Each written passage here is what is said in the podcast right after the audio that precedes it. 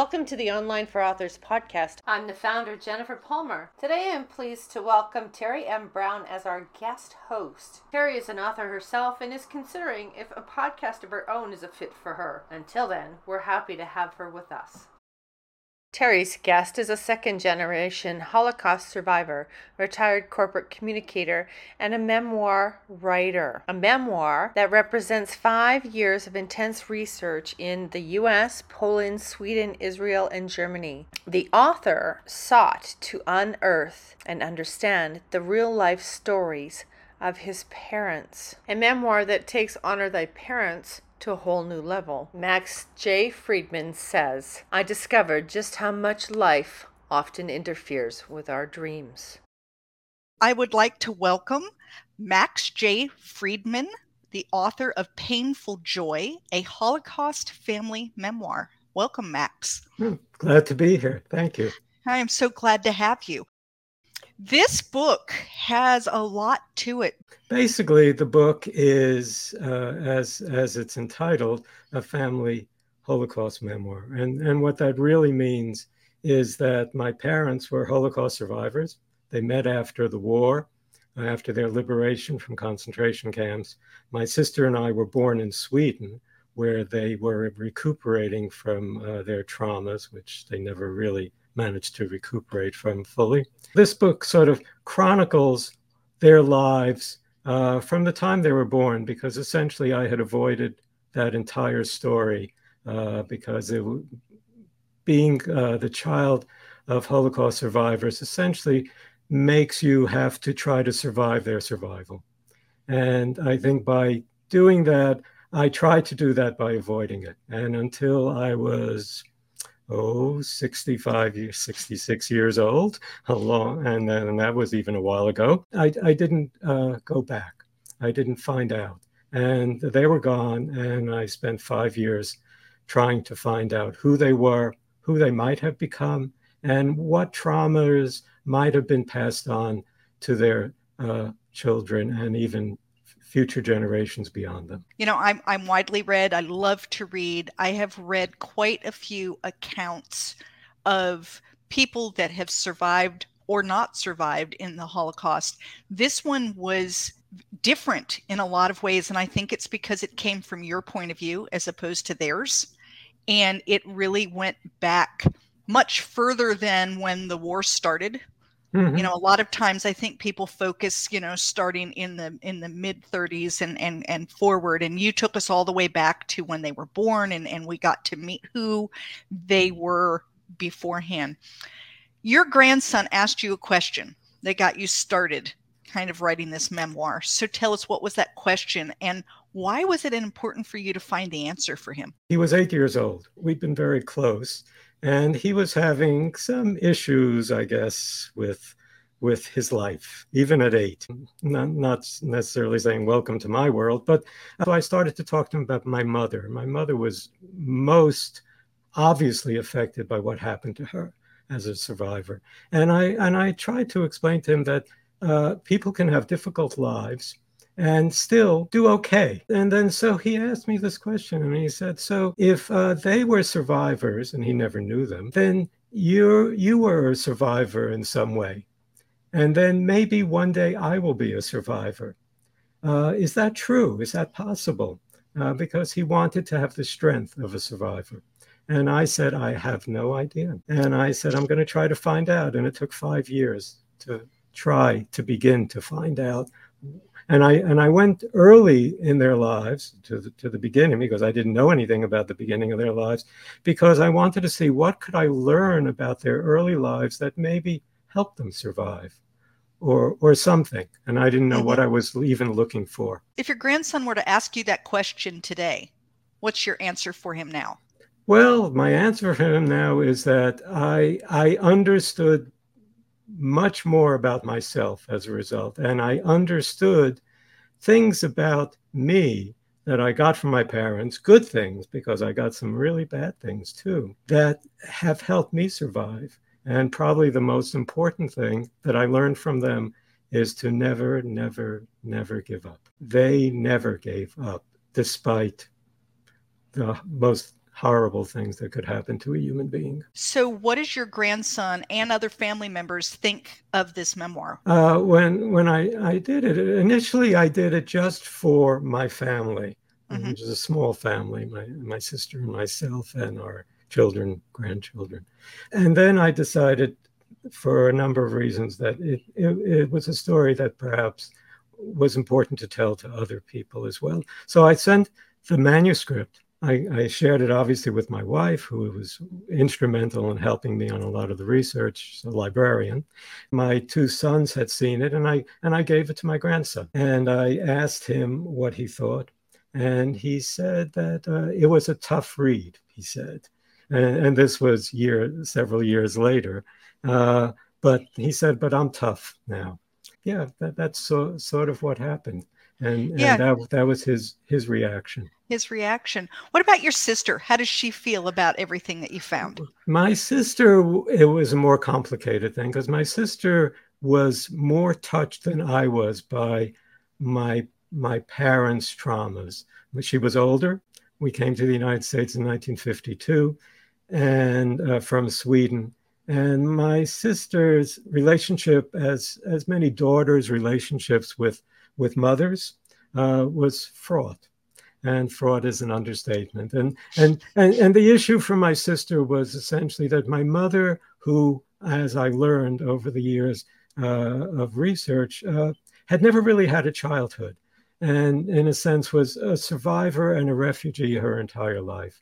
And so, what she did to survive was to create a fantasy life for herself. She decided, it would, became apparent, that my sister was going to be the vessel for that fantasy life. My sister could not be who she wanted to be, and she was sort of a bookish, very smart, uh, wanting to just study and learn and read. And my mother wanted her to be the social, outgoing uh, person who could attract boys and all this other stuff, all things that actually my mother never did uh, or ever had the opportunity to do for lots of reasons.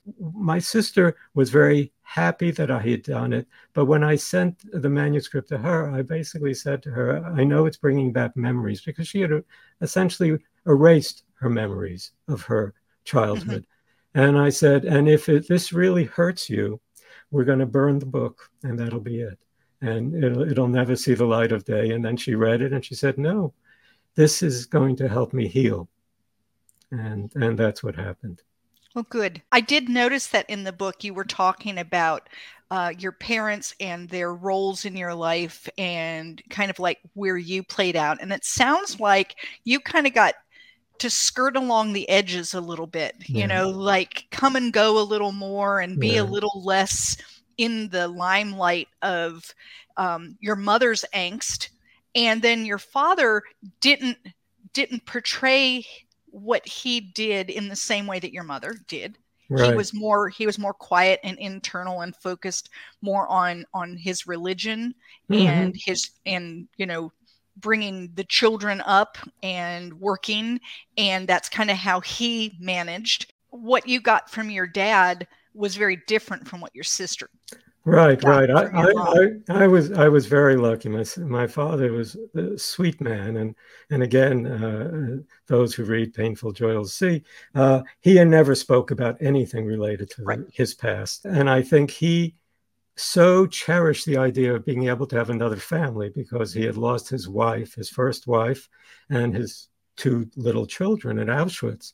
That this was this was the most marvelous thing that could happen to him and he found religion because I think he had lost it, mm-hmm. and he found his religion, and and I uh, was able to skirt it because I, I perhaps because I had become a survivor at a very young age, I knew that this was an extremely abnormal world that I lived in and I was going to escape it in any way I could. And I, as people who read the book, uh, you could see, starting at age seven, I left my house. I would go on the subway by myself from Coney Island in Brooklyn and into the city and make believe I was an adult and ride elevators and wear a little bow tie and think that I was an adult and do everything I could possibly do to not be home and right. and I did that. Uh, I, I went to to college. I went to Columbia. I could take the subway to Columbia, but I didn't want to. I wanted to leave my house and I wanted to live there. And we didn't have any money.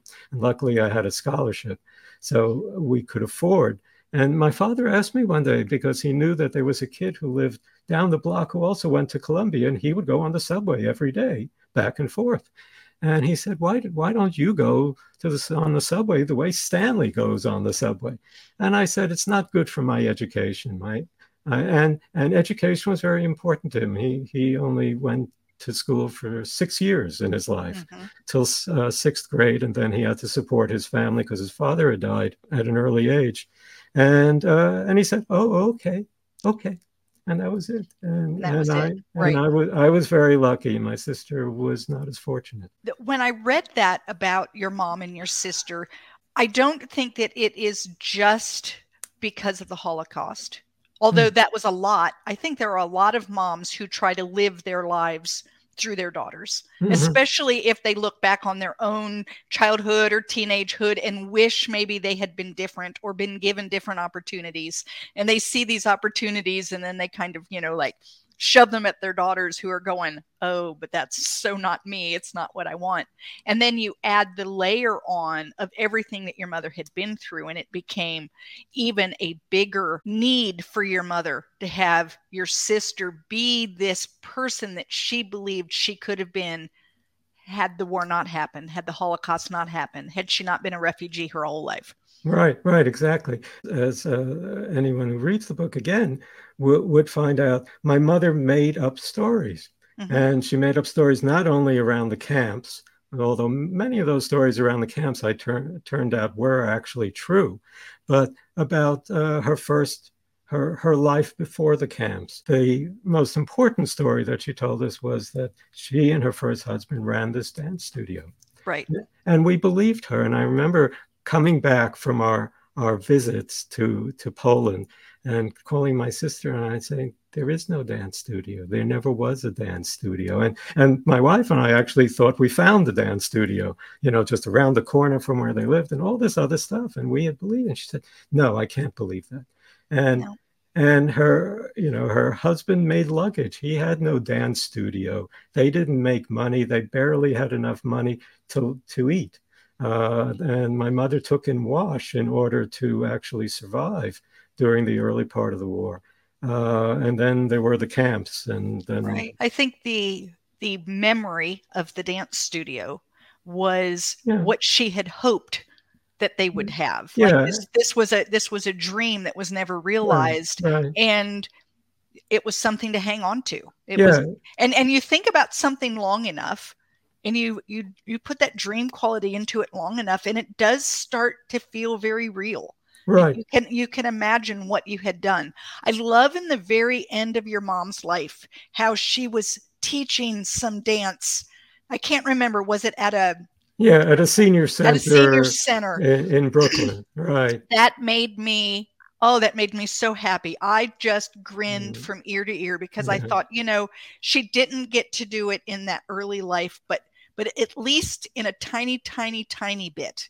Oh yeah, she realized yeah. that dream, and I just I loved that. I yeah, loved that part. The most noble part of her life. I mean, I, you know, I'm, I'm just making this up because well, I don't know what anything really uh, in terms of the reality of her life and what that could have been like. But but the last years of her life, I, I, write about the last walk we took together. Right. And and it was a it was a, a time, a short time, she was taking care of my father who had Alzheimer's. So he was a person who didn't want to remember anything about his past. And and ironically, he got Alzheimer's. Right. Right. Right. And and my mother the the parts about her past she either made up or were horrible. She because she would talk about concentration camps when we were kids. That was our bedtime stories. And at the end she she was the best that she had ever been with my father. They because i never saw love really. And, and as, I say, as I say in the book the, the best thing that i found out about the book is that they once loved each other when they first met. And i found a love letter. And that's how the book starts with a love letter and it ends with love. And Painful Joy, the title comes from a, a, a, poem written by a Jewish sage in the Middle Ages, which talks about what is love like when it's touched by death? How different does love become? And then as soon as I saw that, I said, this has to be the book because the love was there, was love that was a very different kind of love. And then at the end, it was an all consuming kind of love in a way, and, and her coming to terms with herself in a way that she hadn't for the 80 years before. It's an opportunity, I think, for readers to meet two strangers who are very ordinary in, in many ways, poor Polish Jews, and come to know them and come to understand them and come to see how people can surmount some things and other things are insurmountable. Exactly. As I was reading the book, I was struck by an immense amount of love that you have for your parents. I mean, it came through even when you were talking about some very difficult things with your mother or difficult situations that you found yourself in due to all the things that happened to them and then how that manifested itself in your home growing up. I just was struck by that love that just kept coming through instead of something like resentment. And I'm just curious, how do you think you managed to come to a place where you could look back on what is arguably a very difficult childhood, very difficult. And yet you came out of it with this great love as opposed to a resentment and this idea of, you know, well, my parents caused it all. And, you know, the, the, the thing that's kind of prevalent today where we point fingers and, and cast blame, you seem mm. to come out of it in a different place. Yeah, we, I, I think because both my sister and I, and my sister even more because she was old, a few years older than me, I think we we also, besides developing a lot of fears and other things that are pretty negative uh, from the traumas that we saw around us, we also developed a, a, deep empathy and a deep empathy for these two people. And we never forgot what they went through, even though we didn't even understand it at the beginning. But we just knew that these these were people that had gone through too much. And and my sister as well. I mean, she forget my mother. My my my mother was not nice to my sister in the least, even in, in the later years. And my sister took great care of her. We forgave them everything because we understood that these people that we couldn't have done what these people did. I don't think I could have done that. And so empathy, and I think uh, as I came to understand the book and why maybe it would be good for people to read, I want people to walk away with a greater sense of empathy about strangers, about people who you look at and you say, I don't want to be anywhere near these people, but they have stories, they have feelings, they have things that happen to them, and, and it happens to all of us. And we should not look at people as either non-entities, the way uh, you know the Germans took away their names, took away their identity, took away their humanity, and gave them numbers, and that's who they were. Uh, and uh, Joseph Mengele, when he was asked once, how could you send people to the left where they were being sent to the gas chambers? And he said they, they were already ghosts. These people weren't people. I didn't see them as people. I saw them, they were already dead. And and I think in our current world, there's a lot of talk about a lot of things that upset us and that we think a lot of people are crazy and are going in the wrong direction and, and, and that may all actually be true. But at the same time, they are people and they all have their stories and and and we we can't forget that. And once we make them enemies and we make them subhuman and don't identify them as people anymore then then it's sort of over. Oh, I agree. I had a hard time reading the book. I loved it but I would read it and then I would have to put it away. It would be like I had intended, usually at night, I read about 50 pages and that's what I do. And then I get through, you know, a book a week kind of mm-hmm. thing by mm-hmm. reading 50 pages at night. And I can honestly say 10 or 15 pages was about the max of what I could do because the emotional turmoil that it was bringing up was was pretty intense, but it was so worth reading and yeah. the things that I learned and the feelings that I had and the the understanding. I don't think there are too many books out here like this one that come from the perspective of you know a child saying yeah. this is what happened to my parents yeah. and and and not only what happened to my parents during the war, which we do hear a lot of. But what happened to my parents for the next, what, 50 years? 50 years. 60, right. 50 years. Yeah. You know, that's, I think a lot of people have this idea that, like, once a war is over or once a big, ugly event is past, that it's actually over. And Yeah. it's really not for anyone who lived it.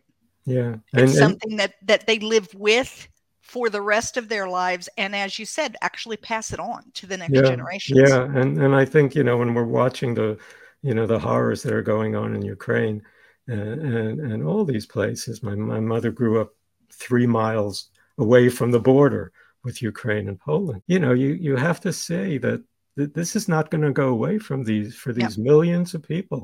It's not going to go away, and it's going to have an effect on them and an effect on on their interactions with with the world as well. In a way, you know, I mean, there there weren't that many survivors of the camps, so the, the the the and they're they're pretty much all gone except for the ones who were hidden children and things like that. But it leaves behind always, and and and the the point of the book, the book is half about them hmm and their individual journeys, and the other half is about them and us. And, Right. And the them and us is the only part that I could attest to. The yeah, other- everything else was kind of speculation. It appears that based Yeah. on the records I found, yeah, you know, yeah, yeah, yeah. It differs, I think, with some books because of that, and because of the fact that some people knew more. Some people managed to ask their parents, and the parents were actually willing to talk about. It. But but many of the survivors did not want to talk about it, and and they they married other survivors because those people could understand them. Uh, Could understand them in a way that no one else could ever understand them. And then a lot of them moved on, and it looked like they moved on in an external sense, but you you can't possibly move on. You have to just be. You have to continue to survive, and and everybody does it in a different way. in a different way. You stated when that you were doing this research that you started having like night sweats and night terrors and etc. Help us kind of understand what you found that led to these emotions. Like it sounds to me like you started experiencing some of what your parents had experienced pretty much throughout their whole life. Yeah. I just would like to know more. you know, it came as a surprise because I really accepted who they were. Right. And I had put a distance between myself and their experiences in some ways in order to move on. And so I thought this book was going to be a discovery, an intellectual sort of experience. I wanted to know what happened to them, where they were born, because where they told me they were born was not where they were born, when they were born was not when they were born none of that their siblings and all that stuff everything was different but when the night sweat started and and i went to my doctor and i said you know this is all this and that. and i asked i said well you know it occurred to me as i'm talking to her that uh, that maybe this has something to do with what i'm doing and she said no no no and we went through many many scans uh, because uh, it, they everybody the doctors all thought that i had some sort of blood cancer essentially uh, because the night sweats are, are are typical for that. No, no one found anything, and finally they just sort of said, "Well, you know, who knows? Who knows?" But then it became clear that I knew, and when I did, it it was weird because th- this was after we had already come back from our trip, and during the trip, it was it was quite emotional uh, because it, it it was during the trip that we went to Auschwitz, and that's where my father's first wife and and children were murdered. And they tell you that when you walk the grounds of Auschwitz, that in fact you're walking on the ashes of all the people, or many of the million, over a million people who were burned, whose bodies were burned, and there was no place to put the ashes, so they put it in the ground. And you're walking on that. And then every little thing suddenly became a drama in, in and of itself. And it still has taken me some time because I've been spending this last number of months talking about it again and sort of reliving some of the emotions that I felt. I mean, the, when I first heard the names of my my father's chil- children, two little girls, one and a half and, and four years old, Ada and Fagla, I, I suddenly found out that there were these two people and they had names and they had birth dates and i found what they were and i knew the day that they were murdered. And even as i talk about it now it, it it's difficult. But then you know you just start crying and i don't i generally don't cry. Uh, and but i also generally like only happy endings. And in a sense my sister and i are the happy ending for right. and and our children and grandchildren are the happy ending. But we came to appreciate or i came to appreciate more and my sister as well i think the the happy ending that they had because they had us. And if they hadn't had us I, I don't think they could have survived. Which is so amazing that you you look at when they found one another. Mm-hmm. They were both still very very ill. Right. You know, they were they were no I mean, I know you say they never they never got completely well, but at the point that they met, they were still very ill. Yet they met and they fell in love. I was quite frankly stunned that your mother was even able to get pregnant given the you know horrific conditions that she was in and i know how hard it is for women who are um, malnourished and, and other things and, and to know all that she went through the fact that she was able to actually carry a baby to term was just unbelievable to me and i i did think what an amazing blessing that was for them to kind of find hope in a world that seemed rather hopeless. Right, and and uh, you know, people always talk about how people, parents, like to sort of live through their children, as we were just talking Yeah. about my my my mother and my sister. But in a sense, that this was their only way to to make it, and I think they needed each other. In in in another world,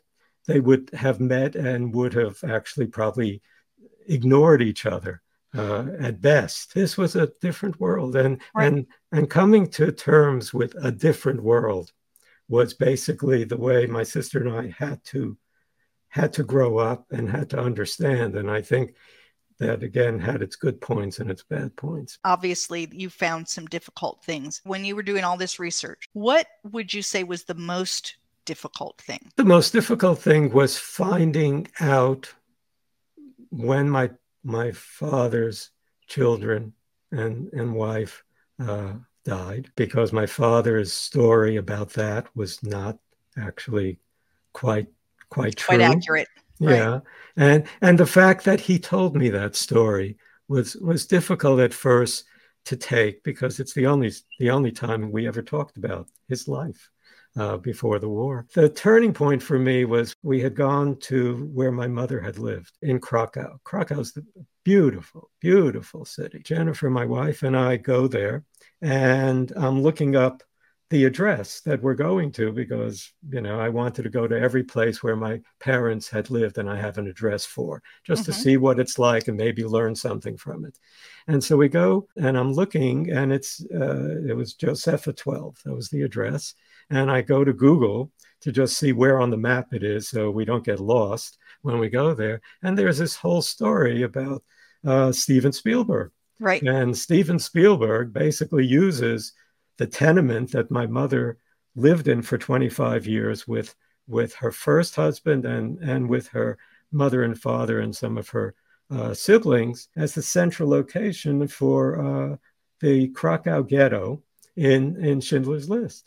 And this was quite amazing, but it, wasn't upsetting. It was it was delightful in a certain way because it it allowed me to think that my mother would have so loved to to be at the center because basically it became a, a sightseeing uh, a place Right, where right. where tours went and so my my wife and I go to this place and we're standing in the courtyard and anybody who looks up Josepha 12 will, will see the courtyard or anyone who's seen Schindler's List will see the courtyard because that's where she lived and w- we go there and a tour is going by and this woman is talking about this building in a very sort of distant way. Why shouldn't she? To a bunch of Italian tourists. And and I walk over, and it's the first time that I actually connected with my past in any public way. My wife and I and my sister and I, we, we obviously knew a lot about our, our feelings about it and what my Right. parents were like. But I walked over to them. First time I walked over and I said, Excuse me, but you know, my mother lived here and her family lived here. Except for my mother, they were all murdered right down the road. And, and and it was very it was very difficult for me to get those words out. I, it, I can it, imagine. Then everything about her life and their lives became much more real, real than they could have been otherwise by me looking up another date and another. I mean, this this was where all kinds of good things and very bad things happened, and where it would start and where it would end, and uh, that that was very difficult. The Auschwitz was very difficult. I can, yeah. And I would call my my sister every time I found out anything because I found out dozens and dozens of surprising things, and I would call her, and and my sister's reaction was always, "Oh, it's so great you're doing this," and she didn't want to know more. I mean, it was sort of like she, you know, she had had enough her whole life. She didn't right. want to know more. She didn't you need know, more. her hard, yeah. her hard drive had been erased. Right. And and and that was it. It's only after the book and after I started to talk about it and send her like my podcast things or an article or this or that that she come to sort of say, uh, hmm. And and it's interesting because I'm actually going to go to Mobile, Alabama, where my my parents uh, spent their last years, and and talk to to a group of high school and college kids about these two people and and it's it's another way for me to sort of create a kind of memorial in my own head and in my and my sister still lives in mobile to sort of honor people who many people would look at and just say eh, i don't know if i really want to even get near these people. And, and that that that unfortunately was true when we were young. And you know one dose of my mother for most strangers was more was than enough, enough. right. Right you know right. You, you didn't want to take that medicine again if you didn't have to uh, we had to, uh, but other people didn't, and so people didn't come back. I mean, and, right. and, these were all survivors as well, but they were survivors who somehow they did of, it differently. They, they did, did, it differently. They did and, it very know, differently. But well, one of the things that that's interesting is is that despite doing it differently and despite doing it in a way that was difficult for others, she still did it. Oh, she did it. day you know, she.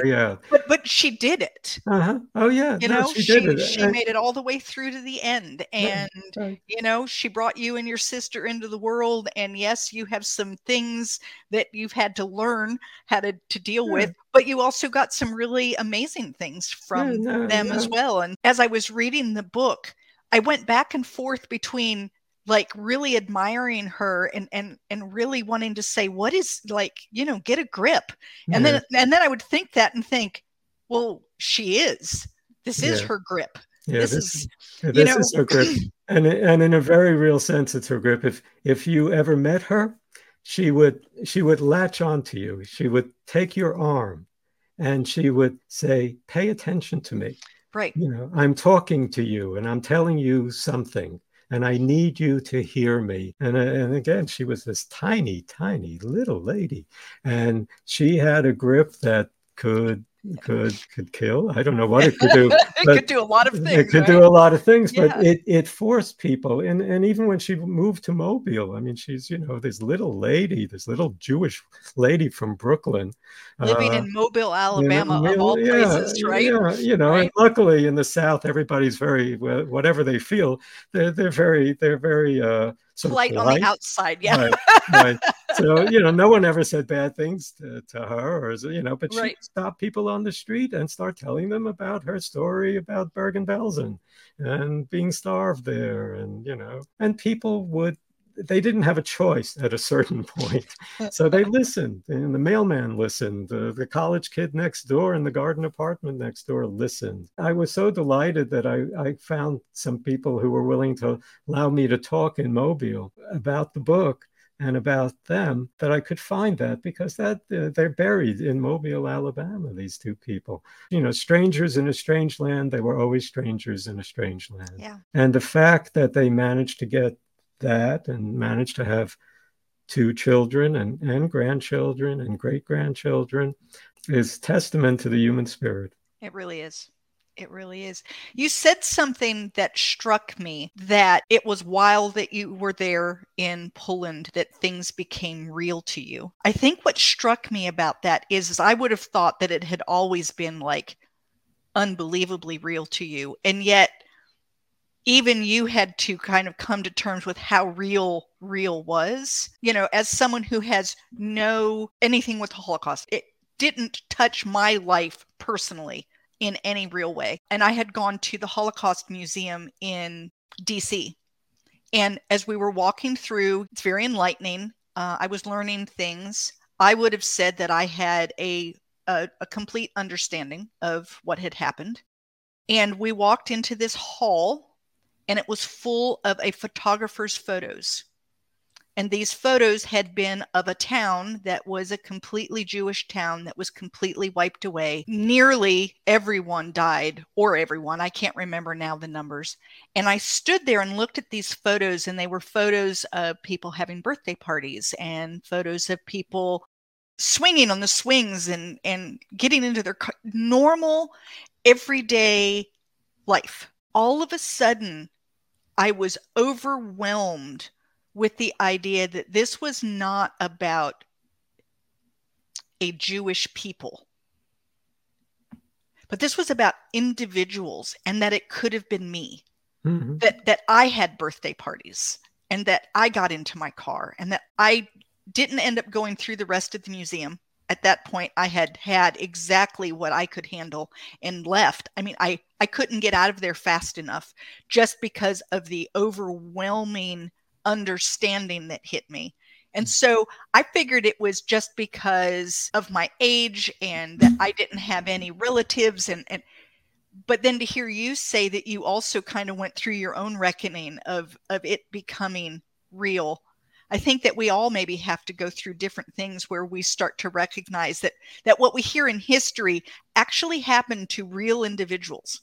Right, it, it's true. I mean, we we had almost no pictures of them, right? Because the pictures were all destroyed. The right. only pictures that we had of them were pictures uh, from the German ID cards uh, that they got, and a few pictures that my father had sent to his family in the United States. He had cousins who had escaped from Poland right. after the pogroms in the 1920s.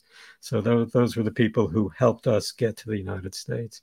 When we were going through all these real places now where people and, and that was important to go there even if those places were different right. than they were when when they were there we find a picture of my mother's father. Uh, so this was in the archives, right? And and we hadn't found it before, and we had a a, a guy uh, who had been helping us.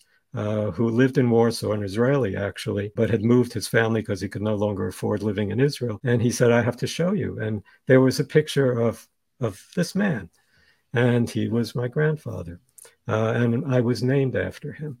That was amazing. The next day, we go to an exhibit uh, in Schindler's factory. So Oscar Schindler had this factory, mm-hmm. and he saved the Jews, some thousand Jews or so, and uh, and there's an exhibit, and I'm walking through the exhibit, and there's a picture, and it's a picture of my grandfather that I met just the day before. Because for me, that's it was. It was the day before that, that I met right. I met him, and here he was with other people in it was supposed to be the ghetto it was actually not it but it was in the jewish quarter. And i said to my wife isn't isn't that isn't that you know jacob gold isn't that my grandfather? And my my she said yeah yeah we just saw that. And everything just kept becoming so it was it was you know there are three dimensions and then there are many more than three dimensions.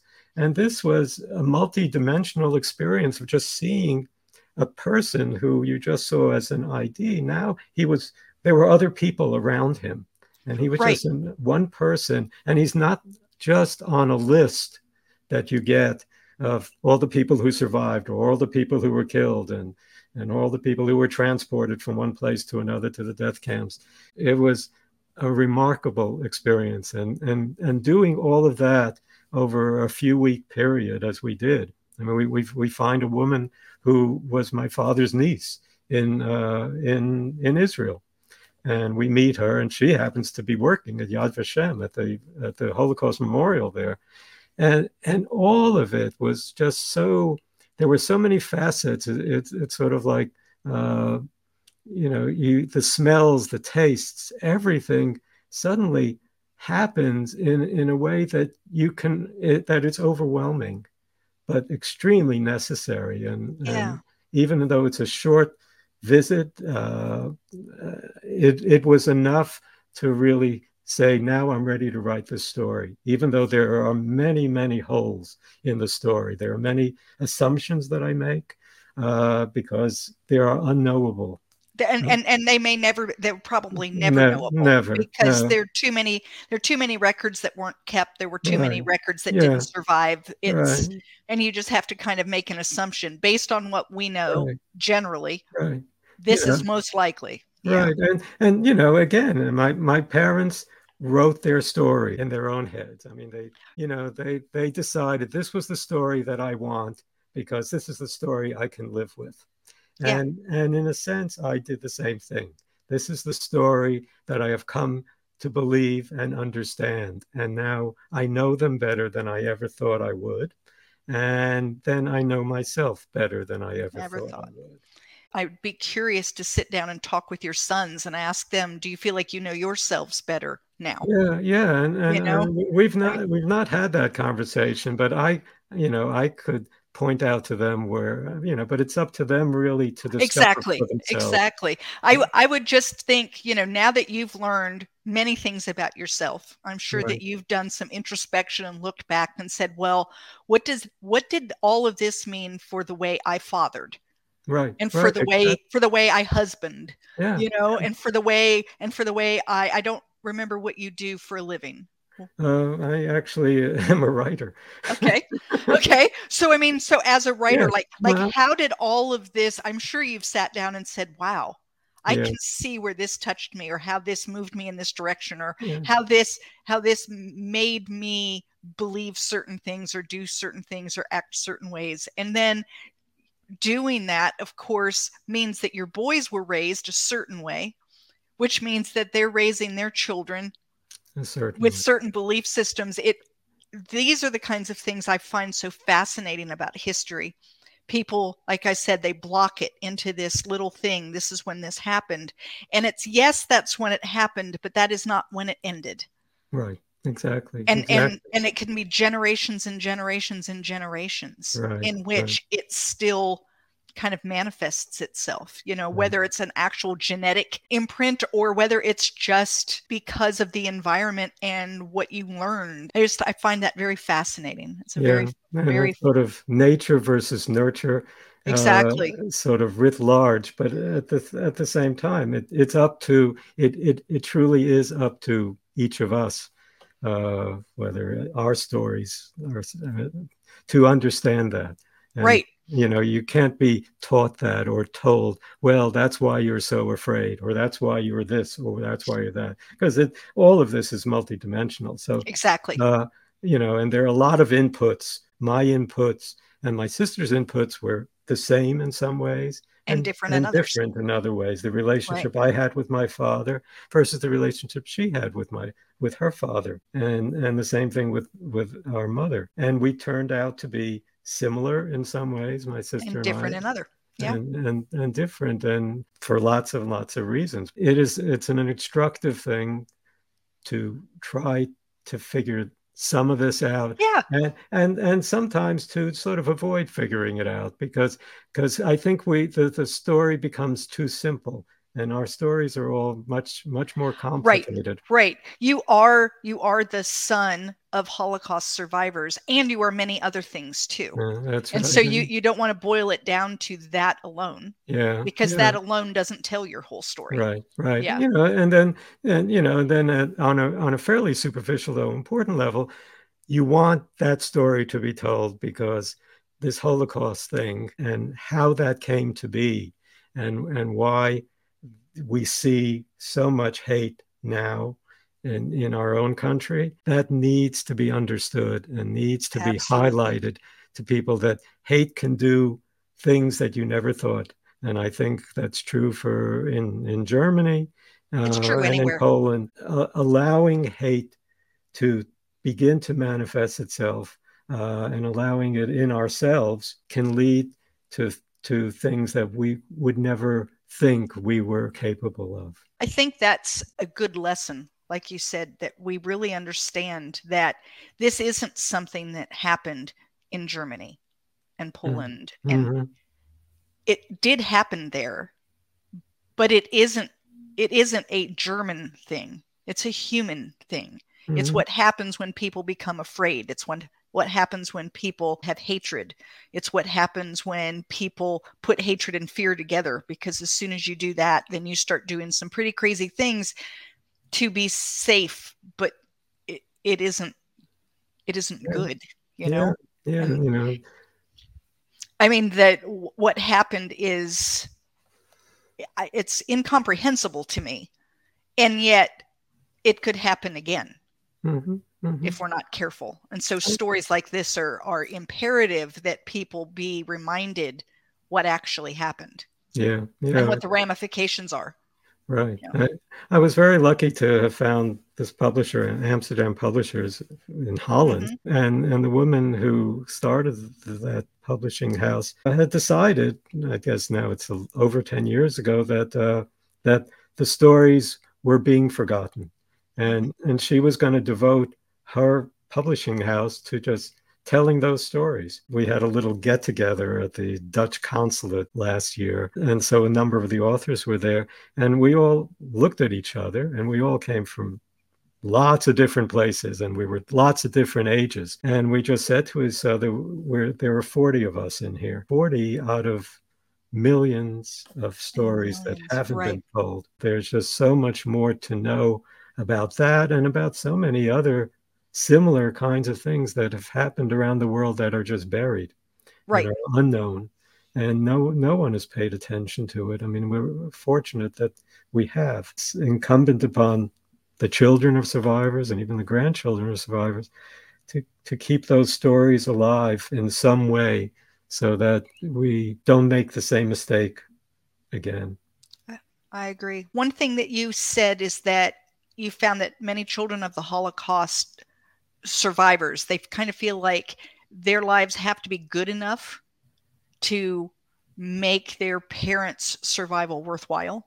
Like mm-hmm. that everything that they went through all that all that they did that they have to be good enough. Do you feel that that happened to you? Do you did you have that? And do you feel like you passed that down at all? Like do your sons or do your grandsons do they feel like they too have to be something to have made the sacrifice that your parents made I, I think in some ways, uh, yeah, I think they they they were driven in some ways to excel in, in high school. Uh, one of my sons was a valedictorian; the other twins.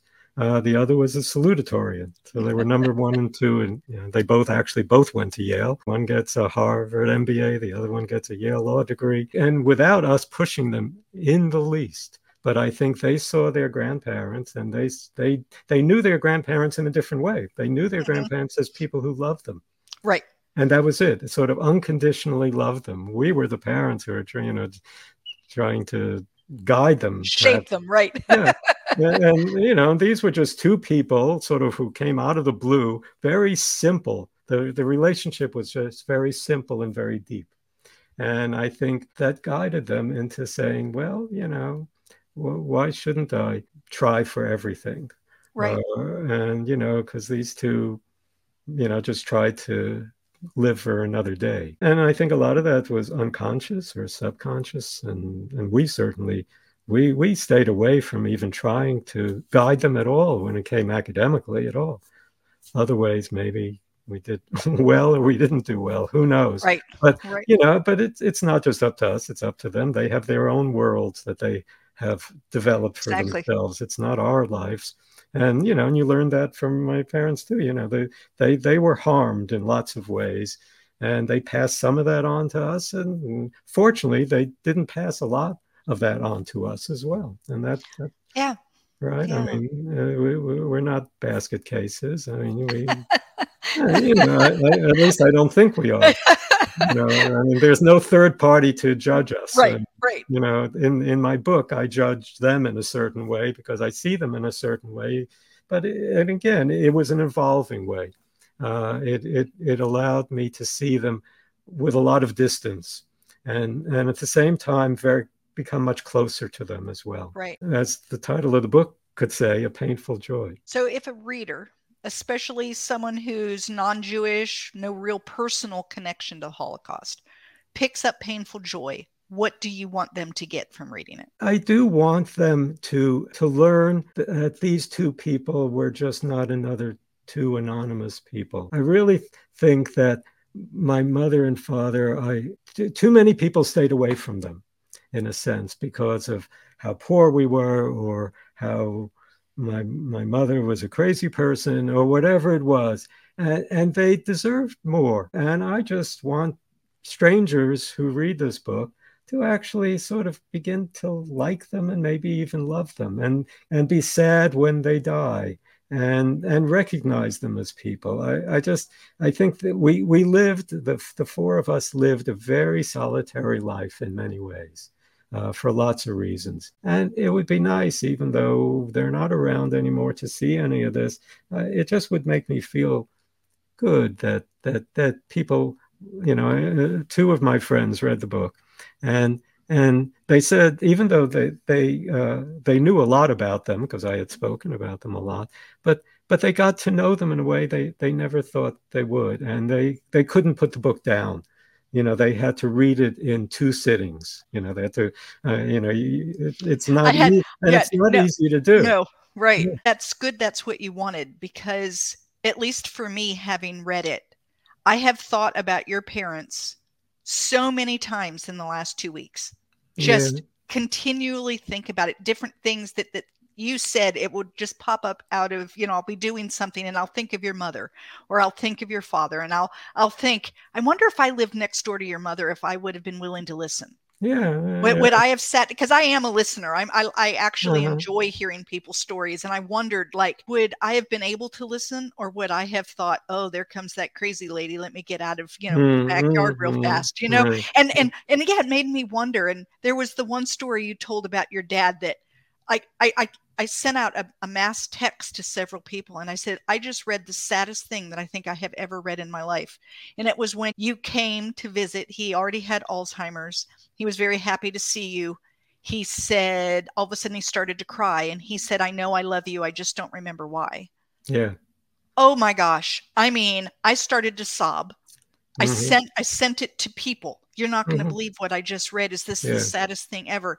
So you definitely succeeded in getting people to know and come to love and appreciate your parents. Yeah, and and uh, you know, I mean, if if that if that's what it is, then then that would be great. If if in addition to that, people started look at other strangers and say, you know, maybe I should pay. You know, I shouldn't walk away right away even a, yeah. know, like a homeless person, like you sort of say, oh my God, a homeless yeah. person, you know, get, get me out of here.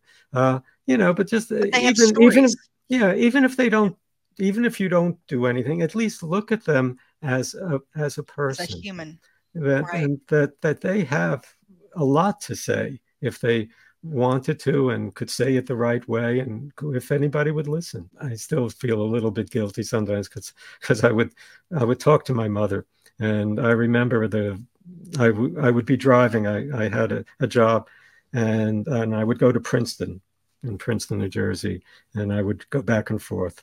And I and I had one of the early cell phones, right?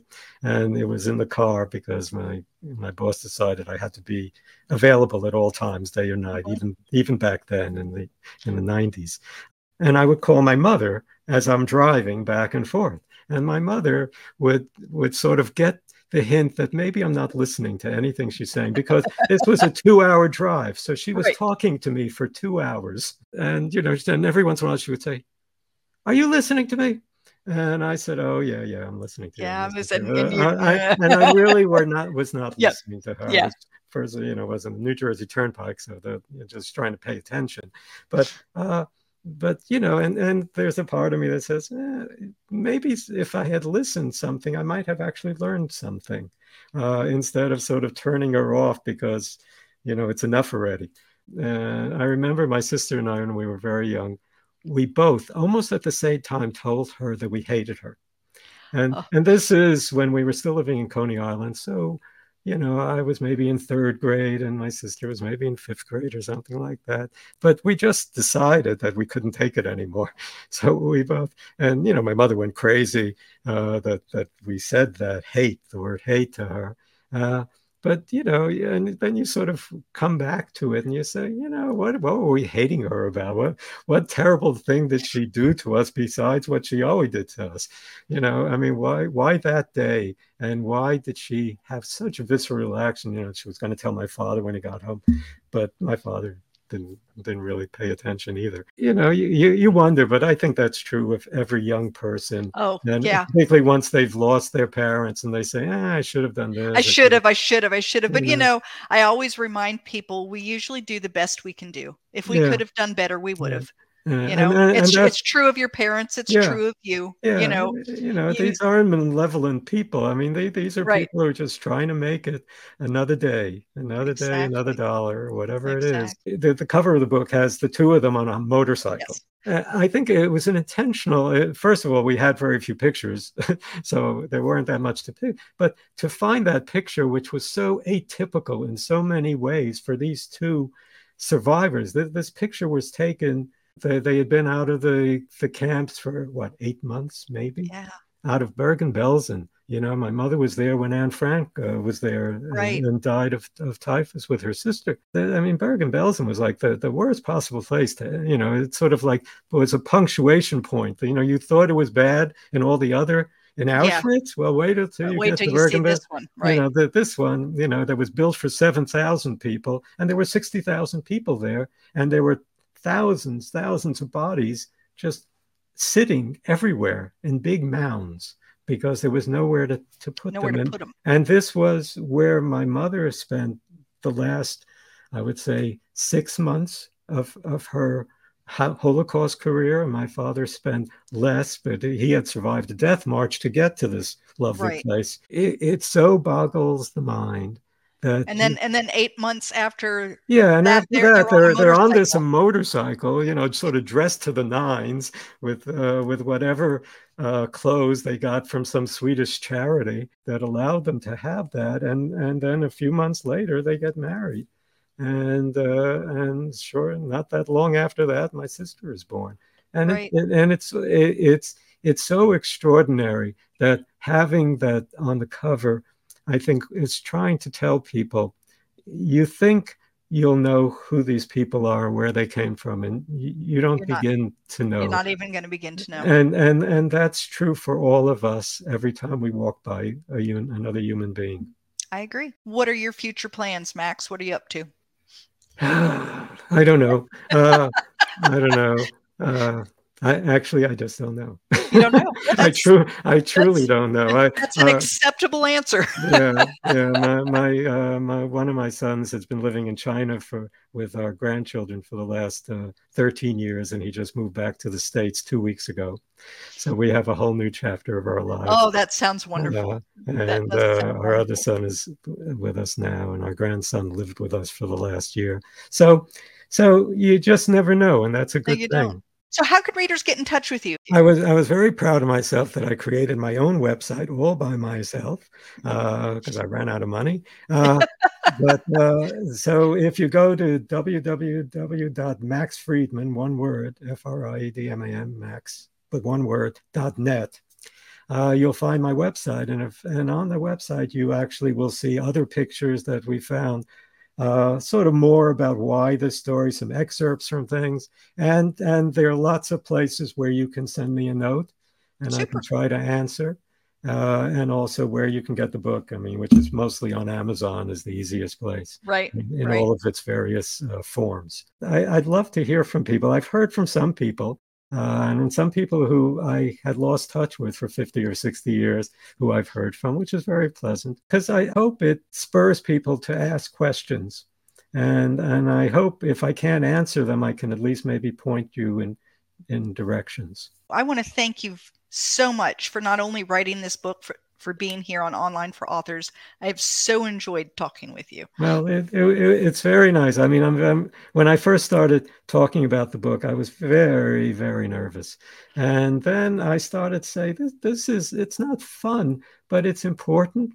And I talk even more than I should about a lot of things. I mean, I, I just go on and on and on and on, maybe because I'm I'm an older man and, and I and there I don't have anyone working for me who is willing to listen because they're being paid to They're being paid to.